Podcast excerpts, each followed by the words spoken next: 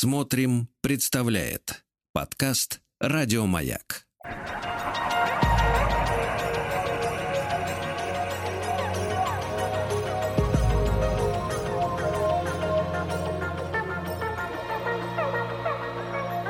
Сотворение умира. Дорогие мои, здравствуйте, с вами Артем Новиченков. И, э, продолжая разговор о Дон Кихоте и Гамлете, я выбрал сегодняшним героем нашего разговора Илью Ильича Обломова. Как известно, два Ильича загубили Россию, как говорили, да, вот одного из них мы сегодня будем обсуждать.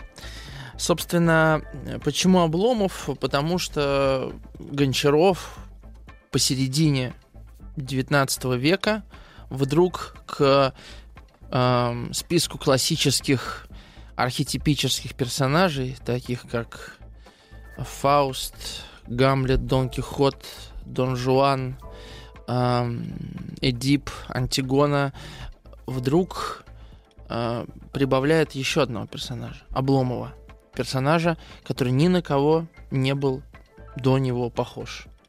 Это совершенно удивительный э, герой, и сегодня мы будем говорить о том, что же в нем удивительного, а главное, в чем его, собственно, главный нерв заключается. Да?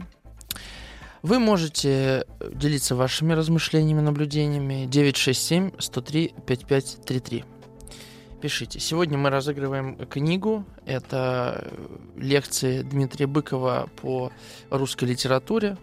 Э, там, в частности, будет статья и о Гончарове. Э, конечно, Быкова всегда читать э, интересно, хотя я, как и многие литературоведы, читают его с таким небольшим прищуром. Тем не менее, Быков человек очень остроумный, очень, очень ну, как сказать, просто это интересно. Так что я надеюсь, вам тоже будет интересно. Значит, э, итак, Обломов. Обломов. Ну, небольшая экспозиция. Важно. Важно ее накидать. Дело в том, что вообще-то роман Обломов э, еще при жизни автора стал абсолютным бестселлером. Причем не только в России – но и за рубежом, э, в Соединенных Штатах Америки, в первую даже очередь. Обломова еще при жизни авторов, автора перевели на 12 языков. То есть эта книга отразила какие-то, в общем, важнейшие черты того общества. Хотя, казалось бы, э, там поднимается вопрос крепостного права, э, вопросы э, такие сословные, э, но между тем это оказалось не так важно, как совершенно другие какие-то внутренние процессы. Вот мы сегодня их будем обсуждать. Что это э, было за время? Значит, Гоголь в 1942 году публикует первый том «Мертвых душ», Пушкин уже к тому времени мертв, Лермонтов мертв, и по большому счету Гоголь становится, конечно же, писателем номер один и несмотря на то, что он проживет еще 10 лет и умрет только в 52 году, Google практически больше ничего не издаст. Он издаст из, избранные места из, переписки, из переписок с, с друзьями в 47 году, но это э, скорее публицистическая вещь русская литература как будто бы замирает. Ну, в 45 году выходит первая вещь Достоевского «Бедные люди». А чуть позже э, выходит первый роман Гончарова «Обыкновенная история». Это 47 год то есть еще при жизни э, Гоголя. И когда выходит обыкновенная история, Гончаров ну, наводит шороху вообще в русской литературе, потому что это совершенно какой-то новый тип романа.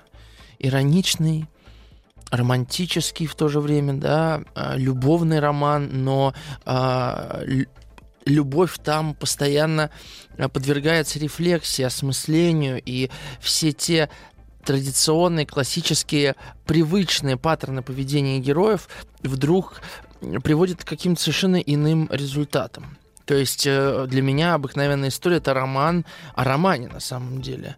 И Гончаров предлагает какую-то совершенно новую литературу. Кроме того, это, во-первых, самый короткий роман Гончарова, а во-вторых, он очень динамичный. И мне кажется, его читать в школе было бы гораздо э, сподручнее, чем Обломова, который очень длинный, э, очень медленный э, и, в общем, соответствует э, в целом роману 19 века. Это толстый, длинный, медленный роман. Это обыкновенная история не такая. После чего в 1948 году вы знаете, что по Европе э, пронеслась война, э, волна революции, и значит, э, в Российской империи начали стремительно закручивать гайки при Николае Первом, и вот в обиход вошло такое понятие, как мертвое или темное, ну, чаще говорят, мертвое семилетие 48 по 55 год. Это как раз время последние 7 лет правления Николая Первого, потом он умрет. И в это время в русской литературе, в русской музыке, в русской живописи практически ничего не происходило, потому что очень жестко работали цензоры. Э, имеется в виду, что значит не происходило? Не было вот этих вот открытий, да, не было э, какого-то свежего воздуха. Гончаров за это время Гончаров за это время э, значит, э, кругосветное путешествие предпринимает. Он еще до отъезда э, начал писать Обломова и опубликовал сон Обломова. Он сделал это в 49 году. А, и о нем, конечно, говорили как о главном писателе земли русской на тот момент, потому что еще не Достоевский. Да, Достоевский уже как бы в Сибири, как вы понимаете. А Толстой вот после севастопольских рассказов, он довольно долго входил в литературу. То есть, на самом деле, вот такая всероссийская слава к нему придет только с «Войной и миром». То есть это уже почти 40 лет будет э, Толстому. А Гончаров это уже состоявшийся писатель, да, вот всего с одним романом, но все понимают, что он работает сразу над двумя книгами. Он над обрывом уже тогда начинал работать. Кстати, каждую свою следующую книгу Гончаров пишет э, в два раза дольше. То есть э, обыкновенную историю написал 5 лет, Обломова 10 лет, а обрыв 20 лет. Э, и когда он возвращается из кругосветного путешествия, э, он э, замечает, что русская литература уже очень изменилась, что уже появился Тургенев, теперь Тургенев главный писатель, он пишет по роману в год, его все читают, зачитываются, он пишет совсем какие-то новые другие романы, это короткие романы на 200 страниц, это романы с каким-то подтекстом, это романы с несколькими сюжетными линиями. В общем, э, наверное, Тургенев в чем-то вот на тот момент был лучшим учеником Пушкина, который «Капитанскую дочку» опубликовал, который на тот момент мало кто понял и вообще воспринял да, по достоинству, потому что «Капитанская дочка» тоже короткая вещь. И вот э, он все-таки дописывает Обломова возвращается дописывает Обломова и публикует в 59 году Обломова. А, Тургенев Обломов не очень понравился. С другой стороны, ну, в общем, такой комментарий он оставил. Пока оста- останется хоть один русский, до тех пор будут помнить Обломова. Есть длинноты, но вещь капитальная. И, кстати говоря, такой же эпитет практически подобрал Лев Толстой. Он сказал, капитальнейшая вещь, какой давно-давно не было. В общем, Обломов действительно стал, собы- стал событием в русской литературе. Однако тоже там не все так просто. Был скандал с Тургеневым. Мы не будем э, в эти э, подробности внедряться. А с чего начинается Обломов? Начинается он очень медленно. А вообще-то, знаете, я себе выписал Добролюбов, замечательно пересказал Обломова. Вот если кому-то задают в школе пересказывать Обломова, вы можете вот выучить наизусть, что Добролюбов сказал. В первой части Обломов лежит на диване, во второй ездит к Ильинским и влюбляется в Ольгу, а она в него. В третьей она видит, что ошиблась в Обломове, и они расходятся. В четвертой она выходит замуж за его друга Штольца, а он женится на хозяйке того дома, где нанимает квартиру. Вот и все. Никаких внешних событий, никаких препятствий, кроме разве разведения моста через Неву, прекратившего свидание Ольги с Обломовым, никаких посторонних обстоятельств не вмешивается в роман. Это из статьи «Что такое обломовщина». И действительно, э, первая часть поражает. Ничего подобного в русской литературе уж точно никто не делал. Что за наглость? Ну, действительно, 150 страниц человек не встает с кровати. И самого это, это Гончарова э, напрягало. Например, в письме к Толстому он говорит, не читайте первой части Обломова, сразу начинайте со второй. Значит, э, вот они написаны после, а та вот первая, она в 49-м, она не годится. И, казалось бы, ну, написал, опубликовал, что не так. То есть Гончаров сам чувствовал, что вот эта длиннота, это странная, затянувшаяся совершенно до монструозности экспозиция, даже э, уж насколько, да, медленно э, в роман въезжает э, Сервантес с Дон Кихотом, да, насколько медленно мы приходим к истории, но и там нет такой длинной-длинной медленной экспозиции.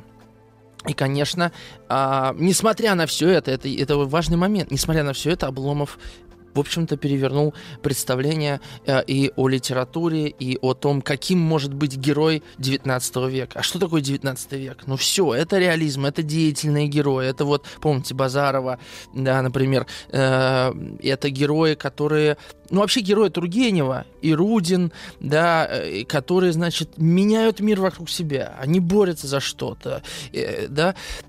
Обломов вдруг совершенно инертен, ему это все неинтересно.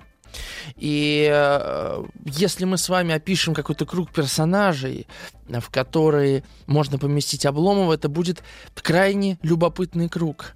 Да, с одной стороны, это Илья Муромец, который лежал на печи 30 лет. С другой стороны, это, э, это значит, Диоген, который сидит в бочке и философствует, да. Э, это может быть, конечно же, и Дон Кихот, который каким-то странным образом выпрямляет кривду. Это, конечно же, Гамлет, герой, который никак не доходит до действия, да, и бездействует. Это, э, это, конечно же, и э, в некотором роде Платон, потому что Обломов постоянно формулирует, да, какие-то философские идеи, концепции. Он пытается занять заняться тем, чем не занят ни Штольц, ни один другой герой романа. Он пытается сформулировать вообще смысл существования человека в нынешнем светском, динамичном, вот этом развивающемся, куда-то спешащем, бегущем обществе. Как, собственно, говорит э, историк и культуролог, и искусствовед Кирилл Кобрин, э, мы живем с вами в э, длинном 19 веке. Э, то есть вот это, это динамизм, э, э, ну, вспомните Невский проспект хотя бы Гоголя, то есть там уже невозможно продохнуть. Кто-то все время бежит, э, толпы людей наступают друг другу на ноги и на головы, да, нету свободного воздуха. Ну, разве не так выглядит современная реальность, да, просто люди пересели в машины и стоят также в пробках. То есть, в принципе, конечно же, эта динамика большого города вполне нам была бы понятна. Из чего начинается роман? В Гороховой улице, в одном из больших домов, народонаселение которого стало бы на целый уездный город, лежал утром в постели на своей квартире Илья Ильич Обломов. То есть Э, это первый абзац, я еще следующий прочитаю. Это очень важные э, такие первые наметки, потому что первые страницы, они всегда содержат уйму любопытнейшей информации. То есть дом, который как город, понимаете? И в этом доме, естественно, он суетливый. Это, это постоянная, постоянная беготня по лестнице, да, это постоянное хлопанье дверьми, это все время, это как бы муравейник, который все время двигается. Есть персонаж, который позволяет себе значит, лежать утром в постели. То есть жизнь движется вокруг него, он статичен. И вот дальше. Это был человек лет 32-3 от роду. Возраст тоже важный. Среднего роста, приятной наружности, с темно-серыми глазами, но с отсутствием всякой определенной идеи, всякой сосредоточенности в чертах лица – Мысль гуляла вольной птицей по лицу, порхала в глазах, садилась на полуотворенные губы, пряталась в складках лба, потом совсем пропадала, и тогда во всем лице теплился ровный свет беспечности. С лица беспечность переходила в позы всего тела, даже в складки шлафрока. Смотрите, я на что обращу ваше внимание. То есть, значит, без всякой определенной идеи, но мысль гуляла по лицу. Вот это очень важное, э, важное пр- противопоставление, которое ляжет в основу всего романа. Э, Обломов герой мыслящий, но безыдейный. Штольц герой идейный, но не мыслящий. И вообще все остальные персонажи, у всех есть какие-то идеи, планы на жизнь. Светская жизнь, карьера, э, значит, э, социальный капитал. Это вот первые гости, которые приходят к Обломову, да. Или Штольц, который живет идеей государственной. Или Ольга, которая имеет идею мужа или мужчины, которого бы она хотела сделать. Нет, Штольц свободен от этих концепций. Вот что очень... О, извините, Обломов, да? Свободен от этих концепций но именно поэтому он может себе позволить свободную мысль, да. Вот этот, это парадоксальный герой, поэтому-то э, до сих пор он с нами и достоин быть героем нашей радиопередачи. Напомню, 967-103-5533, пишите ваши размышления о том, как вы читали Обломова. Кто для вас персонаж? Я знаю, что в советской школе о нем совсем нелестно отзывались. Я долгое время Обломову очень симпатизировал, потом я изменил свое мнение, но об этом чуть попозже. Значит, и дальше мы еще с вами немножко прочитаем. Иногда взгляд его помрачался выражением будто усталости или скуки. Но ни усталость, ни скука не могли ни на минуту согнать с лица мягкость, которая была господствующим и основным выражением не лица только, а всей души. А душа так открыто и ясно светилась в глазах, в улыбке, в каждом движении головы, руки. И поверхностно наблюдательный, холодный человек, взглянув мимоходом на Обломова, сказал бы «Добряк должен быть, простота». Человек поглубже и посимпатичнее, долго вглядываясь в лицо его, отошел бы в, в приятном раздумье, с улыбкой – Цвет лица у Ильи Ильича не был ни румяный, ни смуглый. Это уже такой, да. Тут очень много гоголевского, надо признать, да, в языке. Не положительно бледный, а безразличный. Или казался таким, может быть, потому что Обломов как-то обрюзг не по летам. От недостатка ли движения, или воздуха, а может быть того и другого. Вообще же тело его, судя по матовому, чересчур белому цвету шеи, маленьких пухлых рук, мягких плеч, казалось слишком изнеженным для мужчины. Движения его, когда он был даже встревожен, сдерживались также мягкостью и не лишенной своего рода грацией ленью. Если на лицо набегала из души туча заботы, взгляд туманился, на лбу являли, являлись складки, началась игра сомнений, печали, испуга, но редко тревога эта застывала в форме определенной идеи, еще реже превращалась в намерение. Вся тревога разрешалась вздохом и замирала в апатии или в дремоте. А, Дальше еще чуть попозже прочитаю. То есть, смотрите, Обломов это как бы такой большой младенец, так, да, с чистой душой, светящимся взглядом, добрый, чистый человек, не тронутый чем? Нетронутой как бы цивилизацией, понимаете, нетронутой жизнью. То есть, посмотрите, да, как бы состояние апатии или лени, но при этом мысль там движется, да, то есть это, это не просто какой-то лентяй, который валяется на диване, в нем есть какая-то подспудная жизнь, которая каким-то образом не сообразуется с внешним миром. Мы сейчас уйдем на перерыв и обязательно вернемся. 967 103 5533.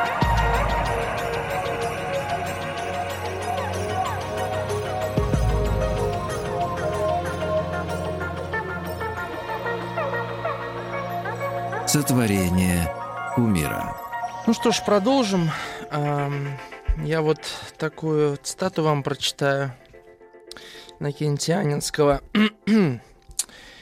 Он считал вообще возраст Обломова одной из причин обломовской драмы.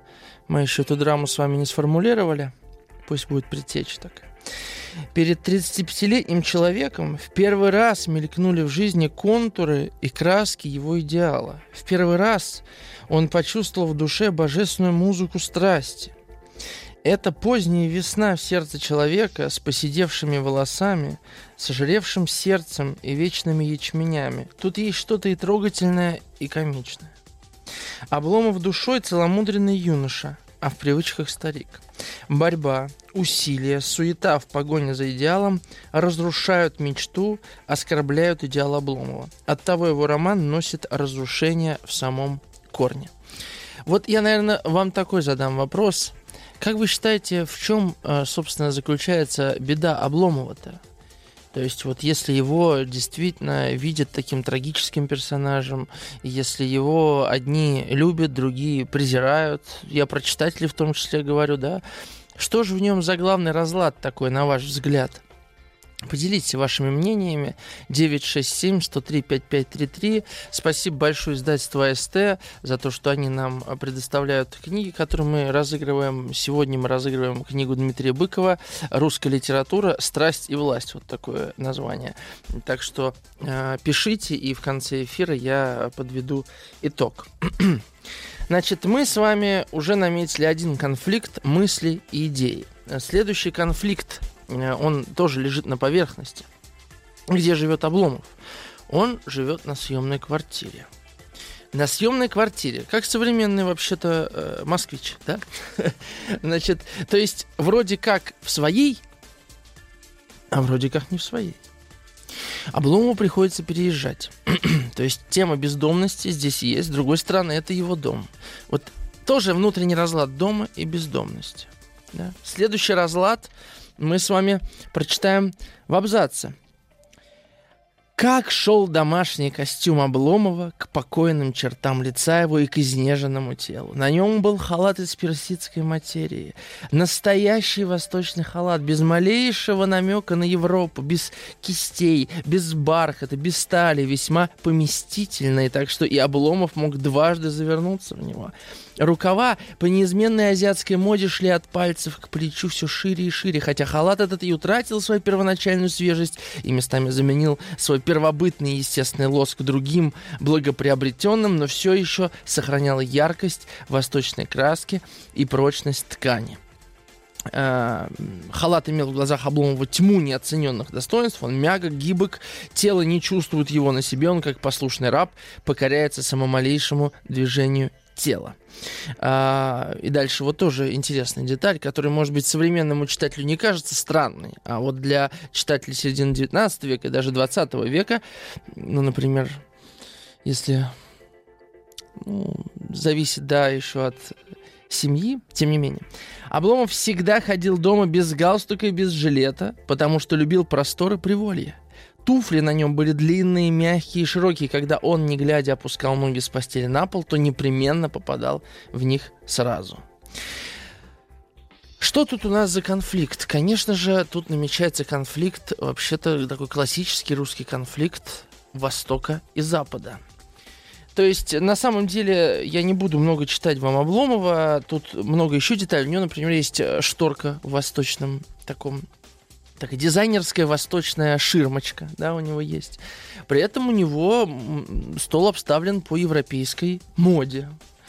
То есть Обломов как бы олицетворяет собой какого-то вот этого русского человека, который застрял между Востоком и между Западом. И на уровне культуры это точно э, то, тоже так э, и отражено. Ну и, конечно же, да, Обломов — это о конфликте природы и культуры. Потому что Обломов живет в цивилизации, он живет в столице. Он так или иначе соприкасается со светскими кругами. Да? Это культурное общество, формирующее культурный фон. Да? Квартира, в которой он живет, это тоже плод этой культуры. Это дизайн квартиры, да? это мебель. Это все отражает вкусы, моды и так далее. И с другой стороны, что снится Обломову? Ему снится деревня. Что для него вообще рай? Рай это чтобы была жена, детишки, все бегали там в деревне, да. Но он не может по каким-то причинам себе это позволить, да. Это еще один важный разлад, который, конечно же, отражает и внутреннюю разобщенность героя. Вообще, а, мы пока так как-то накидываем широкими мазками, но первое, что я хочу сказать, важное для меня, это, конечно же, что Гончаров в Обломове отражает вообще ключевой, ключевой стержень любого человека.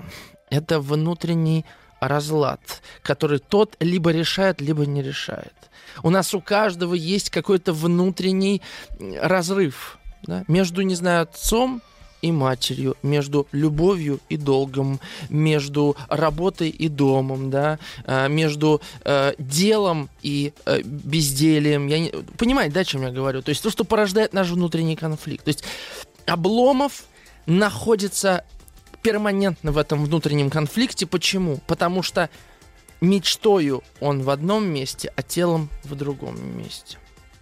Мыслью он в одном пространстве, делом он в другом пространстве. Да, пространство я, естественно, сейчас называю некое метафизическое пространство. То есть э, вот этот вечный разрыв, да, в котором пребывает Обломов, и как он пытается его разрешить, это на самом деле ключ э, к нему как герою и к нам как читателям. Потому что, ну, обратите внимание, Действительно, вот мне интересно, для вас вообще Обломов это симпатичный персонаж? Или это персонаж, который э, вам неприятен?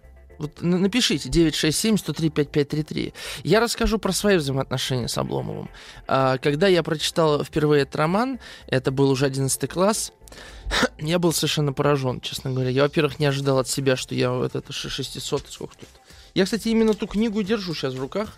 Она, получается, 2007 года рождения. Это как раз вот я э, в 2008 ее и купил. И, э, значит, э, я когда прочитал, меня совершенно поразила эта книга. какой-то вот, я не знаю, книга-то жутко скучная, с одной стороны, да, действительно мало действия, но почему-то она меня очень вот так задела, и э, сердце абсолютно разорвалось на последней странице. Я жутко влюбился в Обломова. Это вообще-то был первый персонаж, на которого мне не хотелось быть похожим. Из тех литературных персонажей, которые как-то меня зацепили. Что Печорин, что Базаров, там, Раскольников э, или Пьер, да, герои, на которых как-то хотелось быть похожим.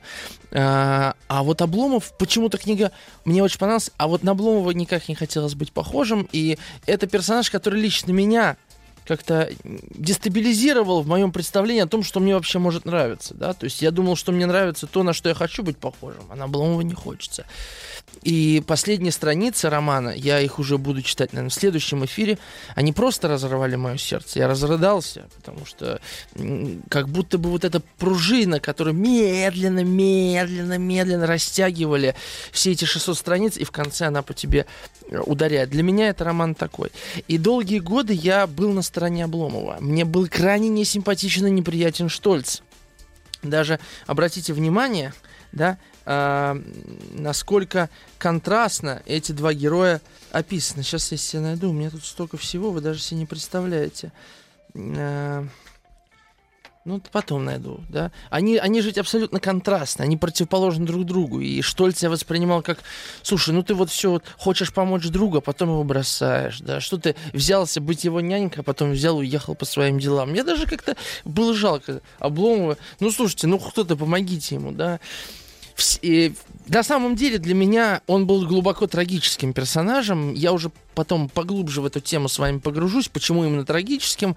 Ну, если коротко говорить, то ведь Обломов, кем он был для Ольги? Что, она его любила? Ну, скажите мне, она его разве любила? Она хотела сделать из него того, кого она хотела, да? Что такое был Обломов для Штольца? Мы об этом тоже поговорим. Поэтому мне казалось, что Обломов, ну просто мир недостоин его, понимаете?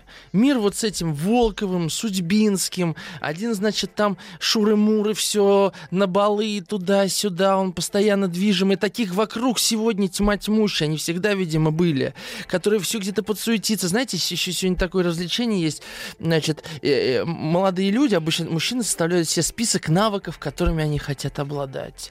Значит, уметь э, кататься на, значит, значит, скейтборде, прыгать с парашютом, или там, не знаю, научиться, э, не знаю, вышивать крестиком, ну, у кого какие задачи, да, э, значит, чтобы рассказывать, что я это знаю, и это пробовал, и в театр я хожу, и то и такой, такой усложненный Онегин, если хотите. Есть и, конечно, такие же, как, как Судьбинский, герои, для которых карьерный рост, э, офис, э, я вот двигаюсь, ты знаешь, вот у меня и семья, все у меня в порядке, я такой хозяйственный в отношении собственной судьбы и тела. Да, есть там Пенкин, который все суетится, что-то давайте, вот, значит, статейку написал, и вообще я вот хочу быть как бы известным, знаменитым, чтобы меня любили, чтобы меня все ласкали, поглаживали по Эрику Берну, да, чтобы все, чтобы нравиться. И, ну или там э, Тарантьев, герой. Я просто... У нас же разговор об Обломове, да? Но вот эти все герои, да, они приходят к Обломову. А что они к нему приходят? Вот, ну что они от него хотят? Они хотят от него реальной экзистенции жизни. Вернемся после небольшой рекламы.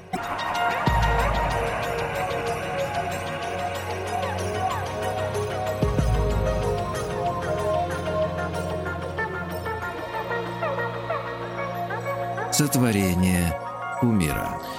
Ну так вот, я нашел, кстати говоря, описание да, портретов Штольца и Обломова. Про Обломова я прочитал, да, про цвет лица, про, значит, э, движение его и так далее, цвет шеи. А вот что про а, Штольца, это уже вторая часть. Он весь составлен из костей, мускулов и нервов, как кровная английская лошадь. Он худощав. Щек у него почти вовсе нет. То есть кость да мускул – но не признака жирной округлости. Цвет лица ровный, смугловатый и никакого румянца. Глаза, хотя немного зеленоватые, но выразительные. То есть, понимаете, он весь составлен из костей, мускулов и нервов, как кровная английская лошадь. Вот это очень такое замечание, да. Но э, Обычно с лошадьми в литературе 19 века женщин вообще сравнивали, да. Гончаров тут э, революционер, революционер опять. На самом деле, если вы обратите внимание, то, например, в э, «Герой нашего времени» там постоянно женщин с, с лошадьми сравнивают. Я даже как-то большую статью на эту тему читал, почему так у, у, у Лермонтова. То есть вот он само движение, да, Штольц. Это человек, который не может себе позволить то, что может позволить Обломов, так же как и, собственно, те герои, о которых я начал говорить до рекламной паузы. Да, 967-103-5533. Пишите. Я в следующем часе вернусь к вашим комментариям. Сегодня мы разыгрываем книгу от издательства СТ, книгу Дмитрия Быкова э, про русскую литературу «Страсти власти». Там, в общем, классика русской литературы 19 века. От Протопопа Вакума и Ломоносова до Толстого и Достоевского. Значит, э, коротко мы, да, сейчас пройдемся по героям, которые приходят к Обломову, чтобы вот этот вот контраст, да, Обломова с э, этими героями очертить. Они приходят не просто так, да, я сказал, они приходят за экзистенцией. Вот это интересно, посмотрите. Для Обломова, для Обломова лежание, как это сказано в романе, я вам сейчас прям прочитаю метастата, лежание это не необходимость, не случайность, не наслаждение, а нормальное его состояние. Понимаете? Вот это невозможно понять другим персонажам. Люди считают, что если человек лежит, значит с ним что-то не так. Как он может не хотеть того, чего хочу я? И все начинают вчитывать в Обломова свои желания. А почему им это надо? Потому что они на самом деле хотят иметь то, чего у них нет и что есть у Обломова. Ну, пойдем по очереди. Первый, кто к нему приходит, это Волков. Значит, это 25-летний франт, такой пышущий здоровьем, дамский угодник, э, светский флексер, как бы сегодня сказали подростки. Это флексер. Значит, визиты, балы, званые обеды, ужины. Что ему надо у Обломова, скажите мне? Вот что ему надо Обломова? Зачем он зовет Обломова куда-то идти с ним? Что за такая корова драгоценная, этот Обломов? Попозже ответим. Вторым приходит Судьбинский. Судьбинский когда-то с Обломовым в департаменте работал, но Обломов понял, что это не для него и ушел из департамента. Мне вот это очень нравилось в Обломове. Не понравилось, ушел, да? Да, и про, про Волкова забыл сказать, он же все время в движении, да, а, но все его действия абсолютно бессмысленные. А, в глазах Обломова он скудоумный, он мелок душой, у, у, него нет никакой индивидуальности, да, для него любовь игра, для него вся жизнь это какое-то событие, которое, которое вокруг него, ему хочется сюда проникнуть. Понимаете, это про внутреннее и внешнее. Он совершенно не самодостаточен. Можно ли сказать про Обломова, что он не самодостаточен? Это такой вопрос в воздухе. 967-103-5533. Я сегодня вам много вопросов уже задал. Судьбинский, да, следующий. Герой, государственный муж, да, занимает высокую должность, он выслужился, он, э, но он полностью обезличился за это время да, и Обломов, как ребенок себя ведет, ведь, понимаете, он не просто молча сидит и слушает, он всегда задаст какой-то вопрос, он всегда э, выразит свое мнение по поводу того или иного персонажа. Без осуждения, но с непониманием, с абсолютно искренним. Это как ребенок говорит, пап, ты куда? Я на работу. Зачем тебе на работу? Зачем тебе на работу? Что там? Понимаете, простой вопрос. Или там э, на дом задан пятый параграф наизусть. Хоть бы кто из старшеклассников спросил, а зачем? Зачем нам это учить наизусть? Да? К старшему классу уже эта наглость пропадает обычно. Да? Дети способны на нее.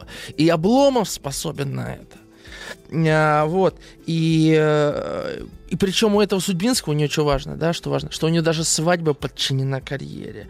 Он бесчувственен, он чиновник-бюрократ, в нем нет как бы ничего человеческого. Поэтому такие выпуклые его внешние черты, что как бы больше не о чем говорить. Есть потом Пенкин приходит, это такой чистый пародийный, в чем-то даже гуглевский образ. Он э, с нарочитой небрежностью одет, то есть все по моде. Литератор, э, очень поверхностный, э, очеркист на один день, понимаете, да? У него нет никакой глубины, он работает по тренду. Да? Вот это герой из, из портрета Гоголя, на самом деле, такой вот из, из новеллы Гоголя. То есть все люди, которые окружают Обломова, у них нет ничего своего, понимаете? Они питаются внешним миром. Цивилизация, которая вокруг есть, она, собственно, необходима таким людям. Они не могут без нее. Потому что если их из города вот так взять ручкой и в деревню отправить, они совершенно не поймут. Тут нет светского общества, тут нет поглаживаний, непонятно, как тут выстраивать карьеру в поле, в лесу, да, э, в хлеву, непонятно, кто будет оценивать твои литературные вирши. То есть они очень зависят от внешнего.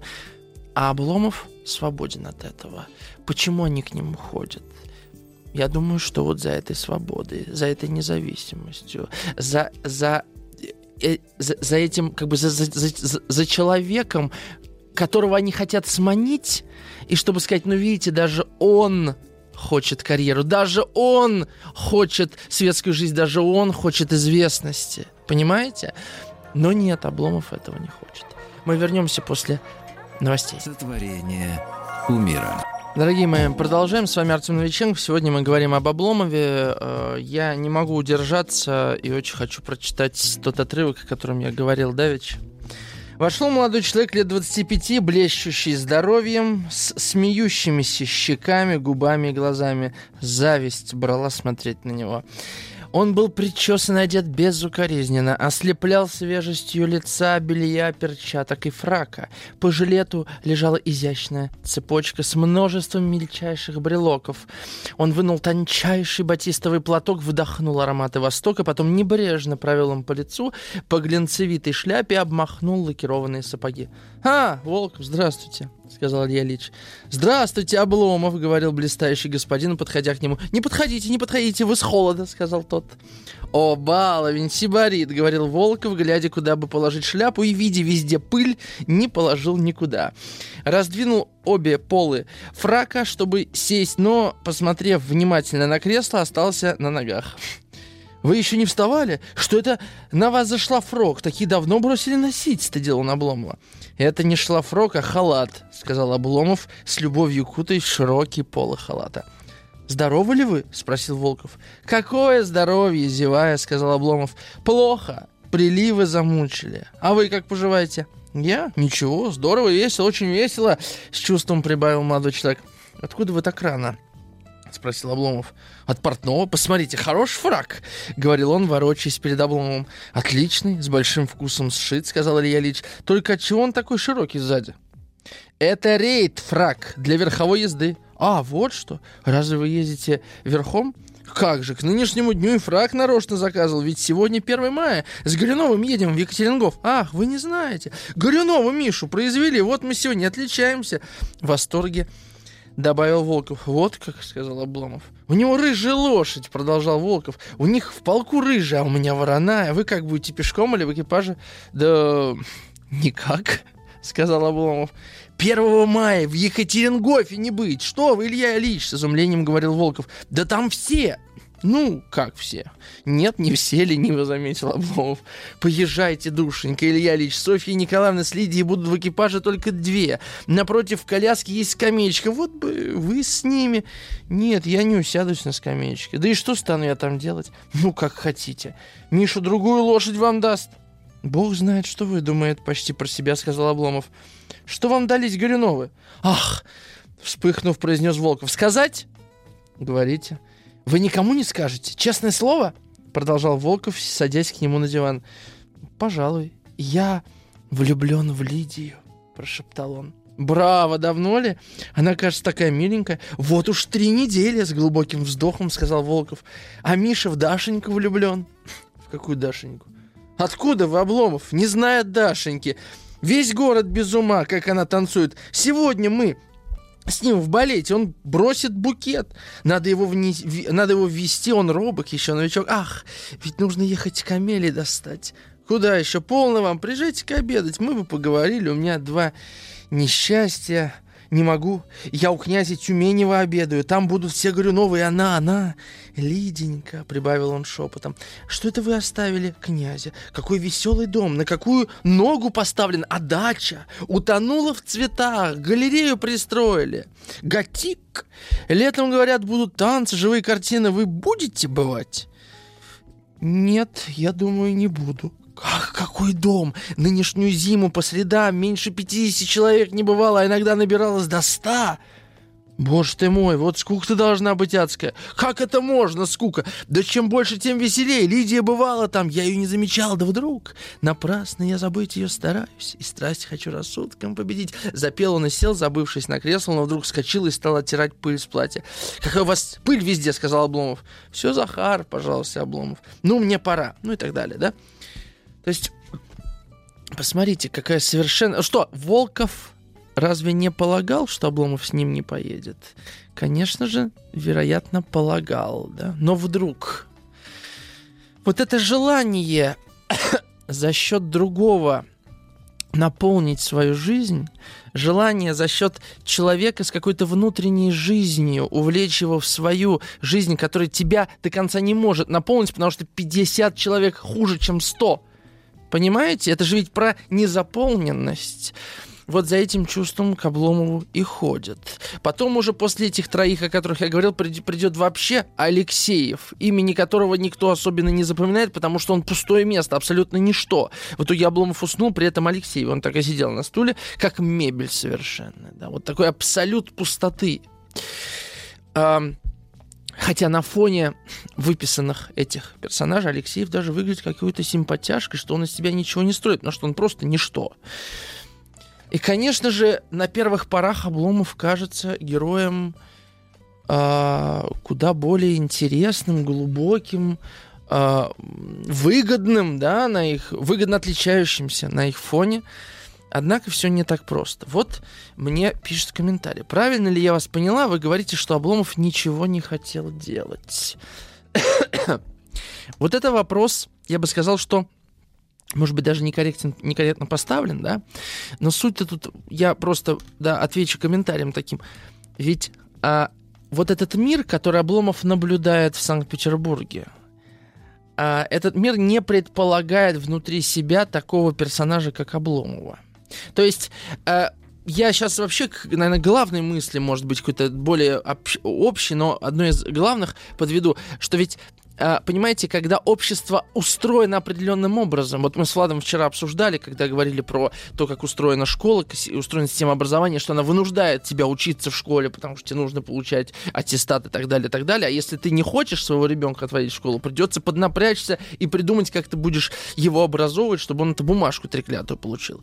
Так вот, вот в той цивилиз... цивилизации, в том городе, в той среде, в которой Обломов очутился – автоматически ему места нет, потому что ему не интересно все то, что предлагает это общество как награду. Светская жизнь, известность, слава, пусть и на один день, или карьерный рост. Это все Обломову неинтересно. Соответственно, для таких людей, как Обломов, тут есть два пути. Либо жить, идти путем, который выбирает Обломов, это путь пассивности. Мир не такой, Поэтому что мне тут остается делать? Мир несправедлив, мир неинтересен, мир погряз в своей греховности. В 20 веке будут грешить уже на капитализм, кто-то будет грешить на советскую власть, кто-то будет грешить еще на что-то, на постколониализм, на финансовый кризис и так далее. Ну, обстоятельства такие, да? А кто-то начнет выстраивать собственный мир вокруг себя. Да? У Обломова, и вот это, наверное, одна из главных, может быть, его драм, но не одна, да, она что у него нет вот этого, в этой интенции, чтобы идти супротив. Потому что ведь это одновременно, как я часто говорю про наших героев, которые у нас в передаче, это одновременно и дары проклятия, да. Потому что действительно его мыслительный аппарат, его ничем не замыленная душа, да, незамутненное видение э, жизни, э, оно абсолютно импотентна, да, в отношении какого-то действия. И э, Обломов — это герой, который на самом деле не может иметь детей. Да, по сюжету у него рождается сын, которого называют, да, в честь Штольца, э, и его потом будет воспитывать Штольц. Но я имею в виду, что он не может найти в себе никакого продолжения, потому что на продолжение таким людям нужно прилагать какое-то зачастую невероятное усилие. Вот в чем дело. И для меня, конечно же, роман Обломов — это роман о том, как человека смогли увлечь в мир иллюзий, в мир светских иллюзий его близкий друг и женщина, в которую он влюбился. Но этот мир иллюзий не... С одной стороны, он не выдержал такого Обломова, но, что, наверное, точнее, сам Обломов пришел к мысли, что это не то, да, к чему лежит его душа. Это, конечно, трагедия. Трагедия, как я уже, возможно, говорил, это когда сталкиваются две истины. Истина первая. Обломов а, человек, не созданный для нормальной светской жизни. Истина вторая, у него нет ресурсов обустроить собственную жизнь, выстроить собственный мир внутри этого мира. Вот, вот в чем его трагедия заключается, на мой взгляд. Если вы считаете иначе, обязательно напишите 967-103-5533. Сегодня мы от издательства СТ разыгрываем книгу Дмитрия Быкова о русской литературе, где есть и э, текст про э, Гончаровского Обломова. Кстати говоря, сам Гончаров был очень похож на своего героя, как это часто бывает. Сам Гончаров тоже умер в одиночестве, очень трагичных обстоятельствах, я бы так сказал. Его нашли только через пару дней очень неприглядном виде. А, он долгие годы любил одну женщину, которая не отвечала ему взаимностью. Он работал цензором какое-то время, поэтому его не очень любили э, да, в литературной среде за это. Э, он был довольно сложного характера, э, и его жизнь в чем-то стала жертвой амбиции Ивана Сергеевича Тургенева, который откровенно украл несколько кусков из текста Гончарова и опубликовал в своих романах. То есть э, это довольно трагическая, да, но натура и судьба сама по себе при конечно, невероятном гении, э, невероятном таланте. Для меня Гончаров это очень большой писатель. Э, для меня он, наверное, стоит, ну, может быть, чуть ниже там вообще это, все эти иерархии не буду дальше, не буду в это играть, да. Прочитаю ваши несколько комментариев. Вот мне несколько комментариев прислали разные люди, которые просят не для эфира, просто для меня. Спасибо, я прочитал ваши комментарии. Валентина пишет из Ярославля. В Обломове есть искра душевная, которая не может быть не симпатична, но ужасно досадно, что не хватает импульса к созидательной деятельности от благих намерений. Все замирает и пребывает в оцепенении. Валентина, я остановлюсь, прокомментирую этот момент. Это же ведь действительно а, вообще-то проблема, которую озвучивал, о которой еще рассуждал Сократ, о которой писал Платон.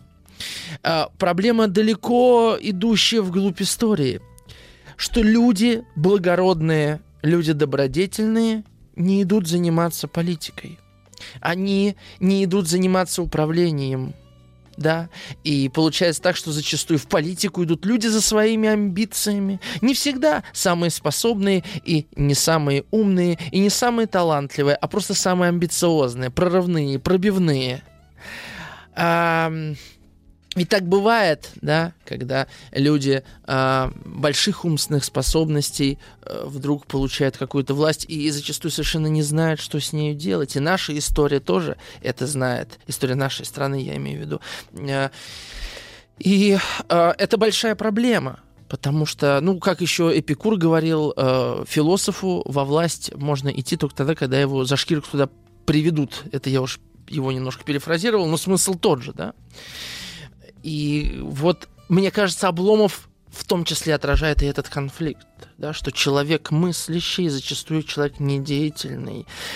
Ладно, недеятельный. Бывает, что мыслящий деятельный, но это человек, который не стремится управлять другими людьми, потому что он самодостаточен, как минимум, да, и он не хочет иметь власти над другими, он не хочет распоряжаться судьбами другими, да, других людей, и не хочет решать, кому э, страдать, а кому, ну, не знаю, там есть же ведь какие-то...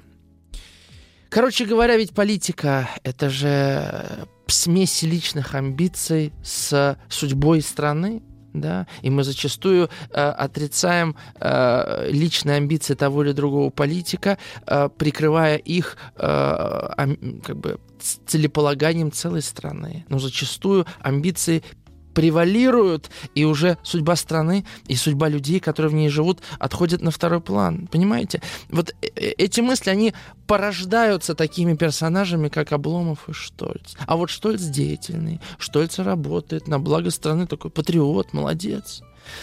Ну тогда на фоне, знаете, если выбирать кого спасти, то тогда, конечно, надо выбирать Штольц. Он деятельный, что-то делает. Он не дурак, в конце концов, да? А Обломовы в этом смысле, конечно, не нужны. Вот. Спасибо, Валентина, за комментарий. А, из Беларуси такой комментарий. Удивительно актуальное чтение в смысле конфликтов, противопоставлений. И сегодняшнего дня Обломов напоминает а-ля дауншифтера. Отказ от чужих целей. И гости ходят к нему то ли его приобщить, то ли самим причастить. Спасибо большое, Евгений, за комментарий. А Валерий из Санкт-Петербурга пишет. Про Обломова. Меня неоднократно называли Тургеневской девушкой, дамой. Могу расписать сочинение на душевные темы. Но беда Обломова – профнепригодность. Мы все инстинктивно прячемся в раковину, когда что-то не умеем, пишет Лера. А, Лера, Лера, что вам сказать? Хороший комментарий. Вот, знаете, в нем есть что-то такое я почему люблю с подростками, например, работать, да, что они вот скажут, ну, Обломов просто проф непригоден, он ничего не умеет, поэтому оправдывает себя, да. А, в этом есть какая-то правда, вероятно, да. Но смотрите, Обломову надо что-то делать вообще, если такая необходимость. Такой необходимости вообще-то нет. У него есть деньги на то, чтобы обеспечить свою жизнь. Так? Более того, деньги есть на то, чтобы еще обеспечить жену и сына потом будет. То есть у него нет необходимости работать ради денег. Согласитесь, что многие люди сегодня работают ради денег. Понимаете? Чем Обломов тогда хуже, если у него нет такой необходимости? Ну, была бы у него необходимость работать ради денег, он бы ходил на работу в офис, вот как это Судьбинский там, ну не в офис, а в департамент, так, тогда бы вы по-другому на него смотрели. То есть, понимаете, в чем? Это, это не беда Обломова, да? Он свободен от обстоятельств, и поэтому принадлежит сам себе. А, ведь многие, вот знаете, ведь э, после того, как ввели пятидневную рабочую неделю в Советском Союзе, да, у людей высвободилось время свободное. Недавно статью об этом читал, да, и надо было как-то его заполнять. Вот, очевидно, невероятной вышла передача, например, «Копиться», э, чтобы как-то заполнять это время в том числе. Всякие хобби, люди начали... Что делать-то? Большинство людей не знают, что делать с этим свободным временем. Понимаете, в чем дело, да?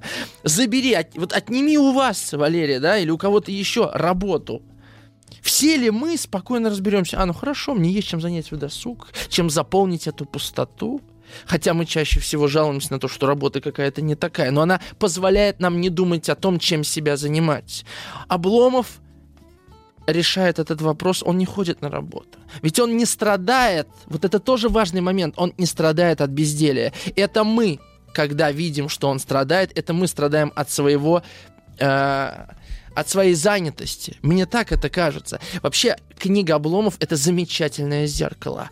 То, как человек читает эту книгу, да, то, какие претензии к Обломову предъявляет, это на самом деле претензии, они напрямую идут из бессознательного. Потому что Обломов никому ничего плохого не делает, он не вредит никому. Конечно, можно сказать, что он кормится трудом своих рабочих. Ну так послушайте, а, большинство героев русской литературы, и героев этого романа кормятся трудом своих рабочих. Кстати, Штольц, если не ошибаюсь, тоже. Да, но никого не смущает, он же работает, он же молодец. Так что я не согласен. Мне кажется, Обломова вообще нельзя рассматривать в контексте профпригодности или профнепригодности. Хорошо, а если я философ, то и, если я пишу книги, я профпригоден или профнепригоден? Вопрос такой, да. А я как папа, проф пригоден или проф непригоден? Ну, то есть, если я занимаюсь деятельностью, а мне за нее не платят, если мне не надо зарабатывать деньги, может, я рантье, может, у меня 10 квартир, я их сдаю, или просто, или просто мне мало надо от жизни, да. Вот, веду одну передачу в неделю, мне хватает там 60 тысяч рублей в месяц, я спокойно живу там. И никто не платит, все хорошо. Могу заниматься своими делами. То есть вот э, я бы обломывая вот в эти рамки профессионализма не помещал. Ольга пишет. Лучше предложите, что делать таким людям, как Обломов. Что делать тем, кто рядом? Просто бросить подобного Обломова и беречь собственный комфорт? Или поддерживать, подпинывать, находить смыслы? Как Обломова спасти? Ольга, это выдающийся вопрос. Я на него обязательно отвечу. Вот у нас через 20 секунд будут новости. После новостей сразу же с него начну, Ольга. Спасибо за этот вопрос большое. Напомню, что мы сегодня разыгрываем книгу от издательства СТ. Это э, текст о русской литературе Дмитрия Быкова 967-103-5533. Вы можете оставить свой комментарий. Ну, а мы э, вернемся после э, скоропостижных новостей.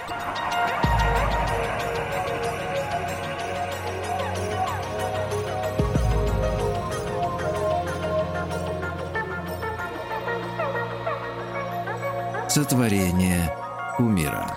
Ну что, дорогие мои, ответим Ольге. Что делать с такими людьми? Как Обломов? Да, мне кажется, вот Дарья только что комментарий замечательно э, написала, отвечая Ольге. В вопросе Ольги кроется информация самой Ольги. Она должна быть очень деятельной, раз считает, что Обломова нужно спасать.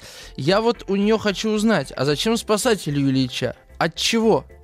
да, и действительно, э, Ольга, тут э, вот этот момент, что Обломова непременно надо спасать, это же ведь, Ольга, чья логика, какого героя в этом произведении? Это логика как раз Ольги в этом произведении. Э, я, конечно, э, э, думал, что в следующем эфире, да, мы поговорим о женских образах, но коли заговорили, давайте сейчас поговорим. Так, а, у нас есть Ольга.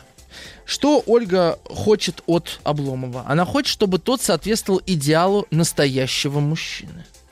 Он должен быть деятельным, он должен соответственно, соответствующе одеваться, говорить, читать книги, вести беседы, интересоваться жизнью. Он должен соответствовать образу, понимаете? То есть Ольга это уже э, плод, это результат э, светского общества с его нормами и нормативами. Ольга действительно, может быть, разглядела в Обломове тоже, что разглядел Штольц. В конце концов, Штольц их так или иначе свел. Но это не так важно. Можно свести, и по любви люди будут жить. Фишка в том, что что Штольц, что Ольга, а, разглядев в Обломове нечто живое, они решили вот это содержание поместить в другую оболочку. Изменить ее. И для Ольги ведь э, что такое любовь? Любовь это дружба, это долг, это, как сегодня принято говорить, партнерские отношения, если хотите, да? Ольга для нее Uh, uh, Обломов для нее uh, скорее друг, может быть даже отец детей, но никак не муж. Она не воспринимает Обломова как мужчину, с, с, как, как самостоятельную единицу. Понимаете, он для нее скорее какой-то вот ребенок, которого надо воспитать до мужчины определенного. И возьмем Агафью. Вот, Ольга, ваш вопрос, что делать? Она не делает то, что делает Агафья. Если уж... Я так понимаю, в вашем вопросе есть какое-то какой-то, может быть, вы знаете такого мужчину, как Обломов, да, и вы думаете, что с ним делать, если вы любите. А как Агафья любит? Агафья любит, как, собственно, по-христиански она его любит, беззаветно, не требуя ничего взамен. Для нее любовь это обожание, а для нее Обломов дитя и барин. А, понимаете, ведь Обломов, он добрый сердцем, он умеет быть благодарным. Это не тот, кто а, садится на шею и издевается. У Обломова действительно э, вот это любящее сердце.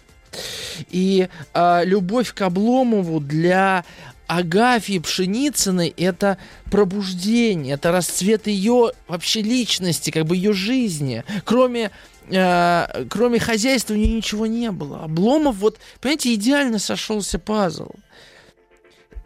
Назовите, найдите мне хоть одного мужчину, которого Агафья Пшеницына привлекла бы. Ну пусть даже не, не, не как э, сексуальный объект, ну не как объект желания, а как собеседник или как кто. Понимаете?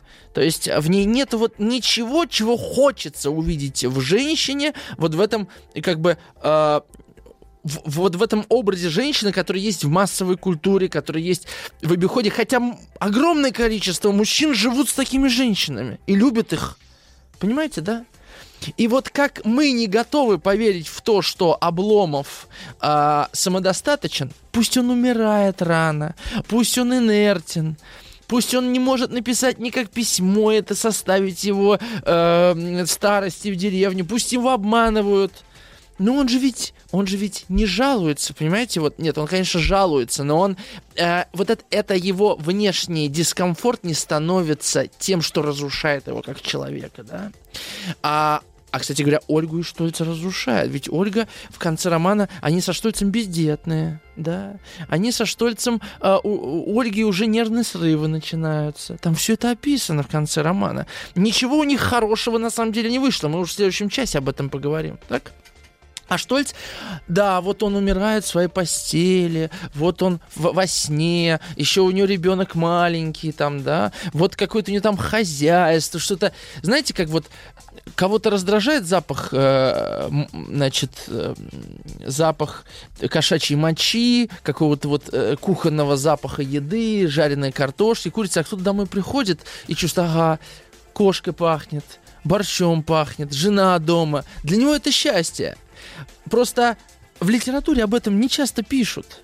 Кстати, у Толстого есть замечательный момент в конце «Войны и мира», когда Наташа Ростова идет э, с, ну, с пеленкой, и что ребенок хорошо сходил в туалет, она этому рада. Вот это настоящее житейское счастье. Об этом не принято просто, ну это просто, знаете, как-то не очень красиво, да, но в, этом есть огромная доля правды, согласитесь. И вот поверить в то, что у них действительно любовь, то, что и Агафья, и Обломов действительно счастливы, мы, конечно, можем сказать, ну, может, да, но я этого-то не хочу. Я хочу, чтобы было вот романтично, и чтобы была страсть, и пылающая страсть, значит, да, и чтобы они вместе кресили по всему миру. Ну, вот это все, да. Как, собственно, Анна Каренина жила с Вронским, давайте вспомним. Они же ведь воплотили эту мечту. Чем это все закончилось? Ну, конечно же, да, бывают счастливые браки, самые разные, и люди действительно путешествуют всей семьей, но в данном случае, говоря о конкретном Обломове, да, это, наверное, единственный был вариант да, его вот этого рая. Поэтому, Ольга, я бы сказал, что, может, Обломова спасать не надо, может, его надо сохранять, если уж действительно Обломов, если он, если он действительно настолько как человек э, э, духовно велик, что ли, да. Если вы можете простить ему и полюбить его вот в этой его инертности, но при этом э, во внутренней его красоте, понимаете? Ой, сколько комментариев вы написали. Ого, пока я тут разговаривал. Значит, до конца эфира буду на это отвечать. Так, я сначала прочитаю комментарий Ольги, коли она мне ответила. При этом деньги на Обломова с неба не падают. Ладно, для него нашлась Агафья. А если деньги падать перестали, а вокруг всем кажется, что умозрительному Обломову и так норм. На мой взгляд, это путь рассуждения тех, кто утверждает, что бездомные сами выбрали себе такую жизнь. Слушайте, но если женщина соглашается жить с мужчиной, который не зарабатывает деньги, это ее выбор. Э, не живите с этим мужчиной, да, оставляйте Обломова, я не знаю. Вот мы, может, позовем, к нам придет один довольно известный э, психолог, мы с ним обсудим этот разговор. Но, видите, с Обломовым ситуация такая, он семью содержит, содержит. Жена счастлива, рада, рада. Ребенок доволен, доволен. А, а, а что вы хотите тогда от, от этого Обломова, да? Вот, так, вернусь к вашим комментариям. А, недавно где-то слышал, что у психопатов есть только три пути, пишет аноним из Северной Осетии Алании. Три пути. В политику, в органы или в криминал. Анна пишет, добрый вечер, дорогой Артем. Здравствуйте, Анна. Надо же, почему-то только в вашем прочтении вдруг услышал свою фамилию в произведении Гончарова Обломов. Сама же я очень много обломовских черт в себе нахожу. Анна Горюнова. Да, вот Анна, видите, как бывает. А, замечательный комментарий из, из, из Псковской области приходит от анонимного радиослушателя. Прям первый вообще комментарий на маяк. Значит, а я увидел в Обломове некоторые идеи из индийской философии, когда человек очень осторожно ходил по дорогам, боясь раздавить муравья или иное насекомое. Для него любое действие, любой процесс созидания связан с некоторым насилием, которое он не приемлет, и вот эта боязнь причинить насилие порождает бездействие. Ну, Э, мне очень понравился ваш комментарий. Я бы небольшую ремарку, да, э, вставил. Дело в том, что э, что в индуизме, что в буддизме, да, вот это э, непричинение зла миру, оно идет параллельно с внутренним духовным созиданием мироздания, да.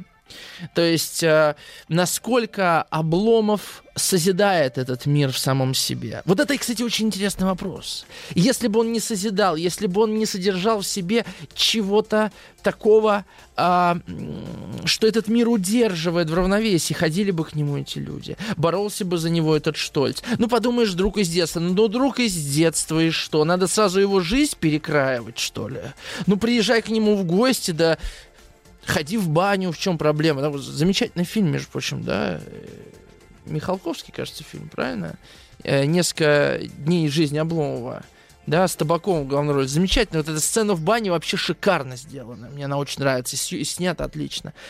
Так что мне кажется, что э, Обломов, конечно, не э, Махасидх, да, э, который духовно преодолел колесо сансары, но во всяком случае как будто бы на пути. Вы знаете, я должен сказать, что парадоксальность Обломова сам для себя до сих пор не разгадал, и, наверное, поэтому мне интересно о нем до сих пор говорить. Вот что я хочу сказать. Потому что, например, о «Мастере Маргарите» мне вот говорить совершенно неинтересно.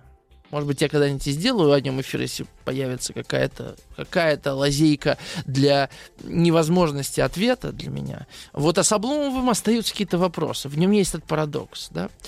Ам... Оксана. Ой, пишет огромный комментарий, не для эфира. Ну что ж, Оксана, я потом прочитаю. А, значит, Валентина пишет, если бы Обломова не ограничивали в развитии с детства, возможно, и сущность его была бы гармонична. Замечательный комментарий, а, Валентина. А, вот э, это уже разговор об Обломовке, да, разговор о сне Обломова. И вы говорите, что его сущность не гармонична. А можете написать еще один комментарий? А в чем вы видите эту дисгармонию Обломова? Вот мне интересно было бы узнать. В чем заключается, на ваш взгляд, его дисгармония? А, еще комментарий из Дагестана. Добрый вечер. Не могу сказать, что хорошо знакома с романом, так как в школе читал только отрывки, которые нужно было анализировать. Слушая отрывки и ваши некоторые мысли, понимаю, что Обломов ассоциируется с домашним котом, который разленился, ему не важно чье-либо мнение, он самостоятельный, он себя комфортно чувствует при любых обстоятельствах. Он требует к себе внимания, одновременно кот самостоятельный. У него есть свой личный уголок, его хозяин может поругать, но при этом кот может лежать на мягкой постели хозяина. я кот, я гуляю сам по себе. Кот не будет делать того, что ему не нравится, даже мы мышей ловить. Коты, в отличие от Обломова, самодостаточны. Ну, на этот комментарий я, наверное, уже отвечу после э, перерыва. На небольшую рекламу уйдем и вернемся.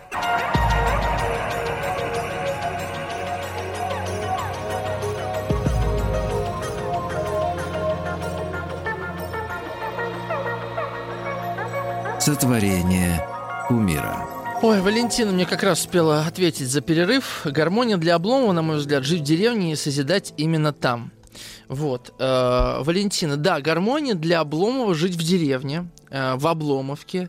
С другой стороны, он э, все хозяйство, которое представлял в своих мечтах, оно все как-то устроилось там, э, значит, на Выборгской стороне да, э, в доме, собственно, Агафьи. И э, сложно сказать, что он дисгармоничен, да. С другой стороны, вот эта невозможность добраться до этой мечты, она, конечно, говорит о том, что с одной стороны, да, я как бы защищаю вроде Обломова два часа, хотя я много что, наверное, в следующем уже эфире скажу в его критику, наверное, так скажем. Оно несколько будет расходиться с тем, о, чё, о чем вы в целом мне сегодня писали. Спасибо большое за комментарии. Но а, действительно, вот эта инертность, она вроде бы выдает в нем самодостаточного человека, а вроде бы мешает, конечно же, ему а, полностью реализовать тот образ жизни, ту мечту, к которой он стремится душой, да, с самого детства. Ведь что интересно, Обломов уехал из Обломовки, уехал из деревни в город, и там он прожил какое-то время, ну сколько, 15 лет прожил, да. А что мы с вами пос посмотрим по перемещению Обломова? Ведь по ходу романа он перемещается из одного замкнутого пространства в другое. Из деревни он перемещается в комнату на Гороховой улице, потом э, в комнату на Выборгской улице, Потом, собственно, он остается в гробу, в могиле на ближайшем кладбище, на ближайшем кладбище, да. То есть даже гроб далеко не повезли. И вот это э, мир, казалось бы, роман-то огромный, толстый, да, мир большой, много героев, какие-то там э, еще параллельные сценарии разыгрываются, и Штольц там по миру колесит, и Ольга, значит, там поет, и э, Тарантьев э, придумывает, как Обломова обмануть, и где-то есть Обломовка, и вот Петербург какие-то балы и так далее, но сам Обломов, а мы всегда почти с ним, он вот в этих замкнутых пространствах. Только во второй части он выбирается на улицу, да, он начинает перемещаться, но в итоге опять схлопывается. И вот пришел комментарий из Дагестана, что Обломов как кот, но коту необходимо пространство, да, необходимо вот эта э, свобода. Коту мышей где ловить? В подъезде скорее, да? То есть я бы не сказал, что а, Обломов а, похож на кота, хотя, конечно, тут напрашивается эта параллель. А, скорее, скорее Обломов это а, некое животное, да, которое а, выросло в, на воле, да, а вынуждено жить в неволе. Для меня-то, вот в моем, понимаете, я что хочу сказать, если бы, вот представим, да, если бы Обломов был обычным помещиком, живущим в деревне, с тем же самым образом жизни. У вас были бы к нему такие претензии или нет? А вот то, что он живет в городе, то, что вокруг все деятельные, что вокруг все работают, а он такой гад лежит, бездействует, тогда возникают вопросы. Мне кажется, это важный момент. Пусть и были бы, да, к нему вопросы, мол, что ты лежишь, а твои там батраки работают, тем не менее их было бы точно гораздо меньше. В всяком случае, мне так кажется. А, еще пару комментариев успею прочитать. Александр из Иванова пишет четкий комментарий. А как помочь ему? Как, если ему нравится так жить? Александр, прекрасный комментарий. Вот.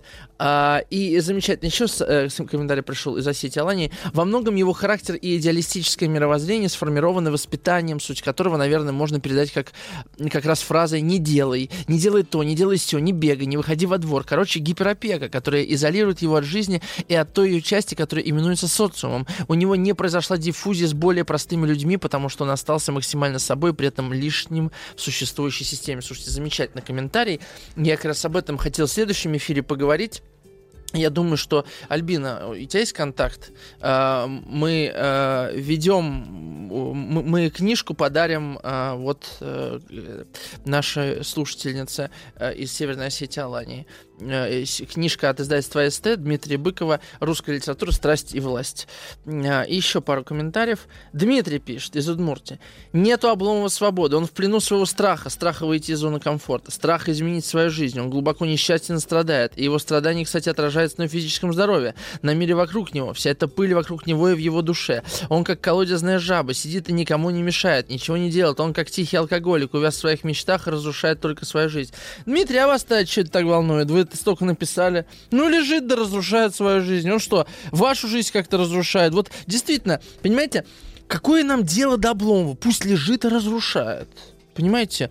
Он же, он же, э, ну, то есть, э, что он триггерит так? Я вот про это, да? Ну, лежит человек и лежит. Это всем же до него дело есть. Ему-то, ему-то спокойно. Сказывается на здоровье. Это его здоровье, это его проблемы. Вы говорите, он глубоко несчастен, страдает. Приведите мне пример из тех, знаете, как в школе говорят, где он лежит, глубоко несчастен и страдает. Страх изменить свою жизнь. Это не страх изменить свою жизнь, я думаю, это невозможность ее изменить. Да, не то, что он боится. Он же вышел из дома, вышел, но он там не нашел ничего для себя привлекательного. Мне понравился комментарий вот из Осетии Алани, да? О том, что у него просто скорее нет навыков взаимодействия с этим социумом. У него он как бы из другого мира, понимаете? Вот вы приедете куда-нибудь в Азию жить, да, а, и а, там тоже будут совсем другие правила. Вот это другой вопрос, который нам уже останется, да, решить через неделю. А что заставило Обломова переехать в Санкт-Петербург? Что заставило Обломова бросить тот жизненный уклад, в котором он вырос и к которому был абсолютно адаптирован? Вот это важно. Да? И все ли мы с вами живем в том жизненном укладе, который для нас абсолютно органичен? Я тут могу сделать ссылку на свой эфир про ритмы. Если вы не слышали, послушайте. Я думаю, один из лучших эфиров, что вообще, может быть, у меня здесь был, э, про ритмы. Мне кажется, что мы далеко не живем так уж, да, в собственных пространствах. И, и, и через ответ на наш вопрос, почему мы выбираем неорганичное для нас пространство, может быть, мы сможем ответить на вопрос, почему Обломов живет не там, где он мечтает жить. А, спасибо. спасибо вам большое за внимание. С вами был Артем Новиченков. Э, продолжим наш разговор, нашу беседу через неделю. Сотворение умира. Еще больше подкастов «Маяка» насмотрим.